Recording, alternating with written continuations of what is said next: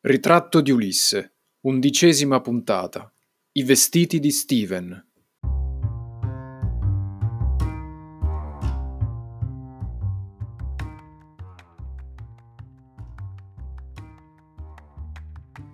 Ah, poor dog's body, he said in a kind voice.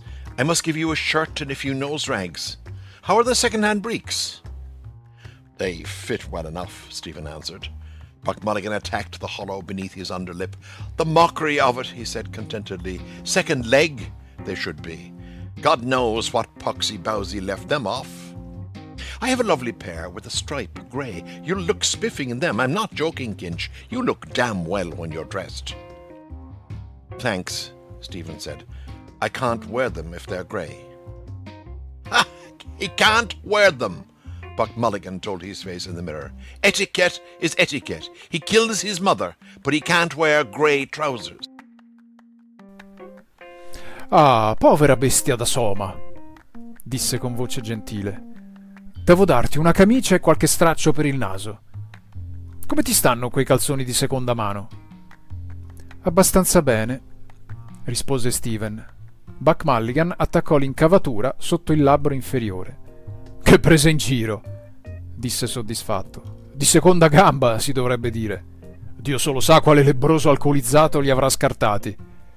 Ne ho un paio seri, a righe, bellissimi, grigi. Sembrerai un signorino. Non scherzo, Kinch. Stai maledettamente bene quando ti vesti elegante. Grazie, disse Steven. Se sono grigi non li posso indossare.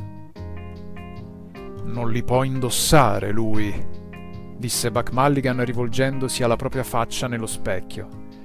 L'etichetta è etichetta. La madre la può pure ammazzare, ma indossare pantaloni grigi, questo no. Ecco, soltanto una piccola precisazione di servizio prima di iniziare. È chiaro che in questa serie di video, eh, per quanto stia seguendo lo svolgersi del romanzo, non ascolteremo né leggeremo ogni singola riga del testo. A parte gli ovvi motivi di tempo, ma più che altro l'obiettivo e lo scopo, se così si può dire, di questo lavoro, di cui avevo già parlato nel video introduttivo numero 0, sicuramente non sono quelli di registrare un audiolibro o un videolibro dell'Ulisse con esegesi critica. E detto questo, andiamo a leggere quanto oggi ha da dirci Terrinoni, che inizia con Ah, povera bestia da Soma, disse con voce gentile. Eh, la parola in questione è Dog's Body, come Mulligan definisce Daedalus. De Angelis traduce letteralmente corpo d'un cane, Terrinoni bestia da Soma e Celati più brevemente bestia.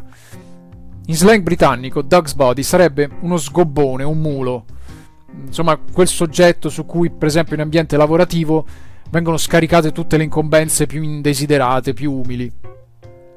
Però al di là di questo, nella parola potrebbe nascondersi un messaggio blasfemo. Invertendo dog avremo God, quindi letteralmente corpo di cane viene associato a corpo di Dio e queste inversioni, queste allusioni non sono facili da rendere in traduzione. Qui ci si è provato con l'ambiguità del, del richiamo satanico che può avere la parola bestia. Ma avremo modo ritrova- di ritrovare anche in seguito nel romanzo altri casi analoghi. Mulligan continua: Devo darti una camicia e qualche straccio per il naso. Ecco, ritorna il termine nose rug, straccio da naso, di cui avevamo peraltro parlato nel video numero 8, De Angelis qui come allora lo traduce con quel termine popolare che avevamo incontrato, moccichino. Come ti stanno quei calzoni di seconda mano? Abbastanza bene, rispose Steven. Ecco, l'idioma e lo slang persistono. Qui con bricks, che diventa brache per De Angelis e Celati, calzoni per Terrinoni. Ma comunque, come per il video scorso, continuano i riferimenti al guardaroba, per così dire, di Steven Dedalus. Avevamo appunto parlato del, del fazzoletto, del moccichino, del cappotto e oggi parliamo dei pantaloni. Sempre per sottolineare la trasandatezza degli abiti di seconda mano di Steven. Poi leggiamo Buck Mulligan attaccò l'incavatura sotto il labbro inferiore. Incavatura o incavo per De Angelis o fossetta per Celati, eh, come viene tradotto il termine hollow. E notiamo quindi ancora che si protrae questa accurata rasatura eh, di Mulligan con cui il romanzo ha avuto principio. Che presa in giro, disse soddisfatto. Nel video numero 4 avevamo già sentito Mulligan pronunciare questa esclamazione, The mockery of it, quando scherniva Daedalus per il suo assurdo nome. Ecco, come allora Terrinoni traduce l'espressione con che presa in giro e De Angelis con che canzonatura. Celati invece che aveva utilizzato che cosa ridicola, ora preferisce un che ridere. Quel che è certo è che Mulligan non perde occasione per prendersi gioco di Steven, che sia per il suo nome assurdo o come adesso per i suoi calzoni di seconda mano. Anzi, continuando la lettura del testo, di seconda gamba si dovrebbe dire. Dio solo sa quale lebroso alcolizzato li avrà scartati. E abbiamo ancora lo slang, queste due parole vicine, Paxi Bausi, che De Angelis traduce come sifilitico, Terrinoni lebroso alcolizzato, celati sifiliti come.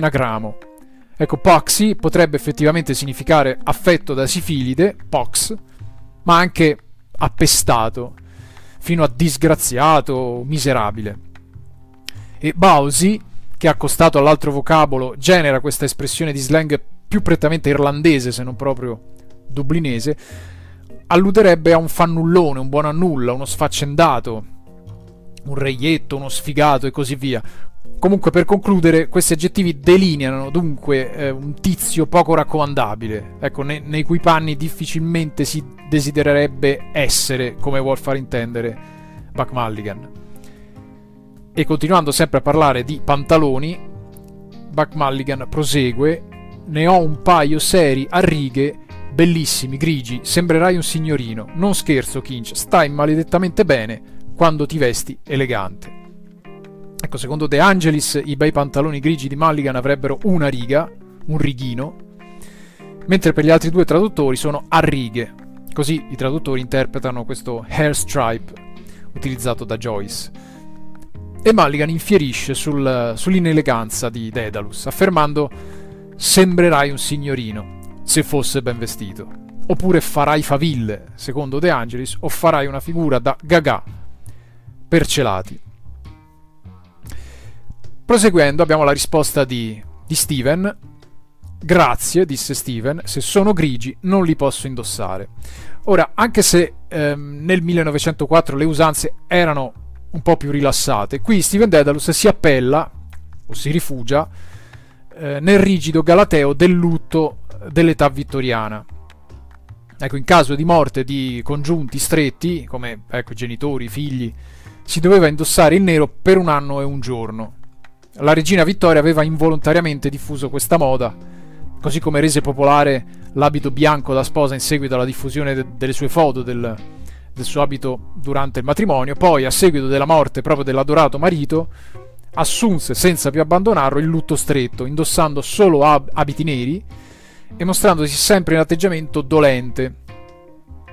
Tornando a noi al romanzo, la madre di Joyce eh, così come quella di Daedalus, morì nel 1903. Ma quest'ultima, cioè la madre di Daedalus, come apprenderemo più oltre nel romanzo, morì precisamente il 26 giugno del 1903. Ora, poiché l'Ulisse si svolge il 16 giugno 1904, allora mancano solo alcuni giorni alla conclusione dell'anno di lutto stretto e quindi alla possibilità di indossare un grigio, consentito solo nel successivo mezzo lutto.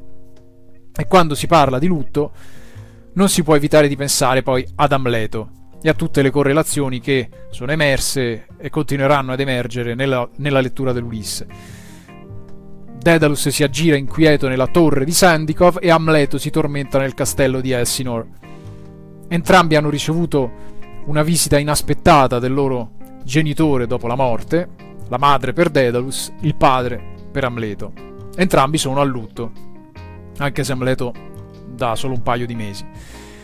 Ed entrambi hanno qualcuno che dal lutto tenta di allontanarli. Mulligan per Daedalus, a cui tenta di propinare dei pantaloni grigi, quindi non più neri, e Claudio, usurpatore del trono di Danimarca dopo aver ucciso il fratello e padre di Amleto. Da Shakespeare ricorderemo queste parole. Perché ancora quelle nubi sulla tua fronte? oppure scuoti di dosso quel tuo colore notturno. Così Claudio apostrofava Amleto, cercando di distrarlo dalla sofferenza e dal lutto. E poi abbiamo le ultime frasi. Non li può indossare lui, disse Buck Mulligan rivolgendosi alla propria faccia nello specchio. L'etichetta è etichetta. La madre la può pure ammazzare, ma indossare pantaloni grigi, questo no. Ecco qui le traduzioni sono molto simili, a parte Celati che dice l'etichetta va rispettata invece di l'etichetta è etichetta, eh, come traducono gli altri due letteralmente da Joyce. E comunque non si capisce bene se Mulligan stia parlando fra sé e sé ehm, alla propria faccia nello specchio, appunto, o se non si faccia scrupoli a far sentire anche a Daedalus questa sua spiacevole battuta, e non ce ne stupiremmo comunque.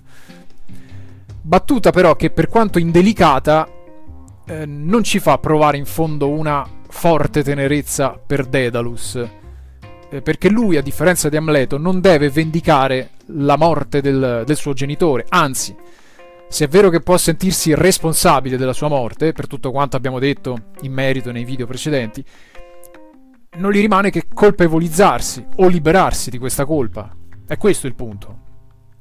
Quindi eh, Daedalus collegato ad Amleto, ma non è Amleto. A differenza di Amleto, che è un personaggio tragico, Steven Daedalus sembra magari rivendicare una tragicità che non lo riguarda, che non gli compete, che non si è meritato, per così dire il giovane Steven, che non volle sottostare alle convenzioni religiose per accontentare la madre a pregare con lei in punto di morte, e che poi si rifugia in quelle altre vecchie convenzioni che impongono i colori del lutto. Ora che questo sia o meno un semplice pretesto per stare in pace con la propria coscienza, o soltanto per rifiutare abilmente il prestito dei vestiti di Mulligan, una cosa è certa: c'è del marcio in Irlanda.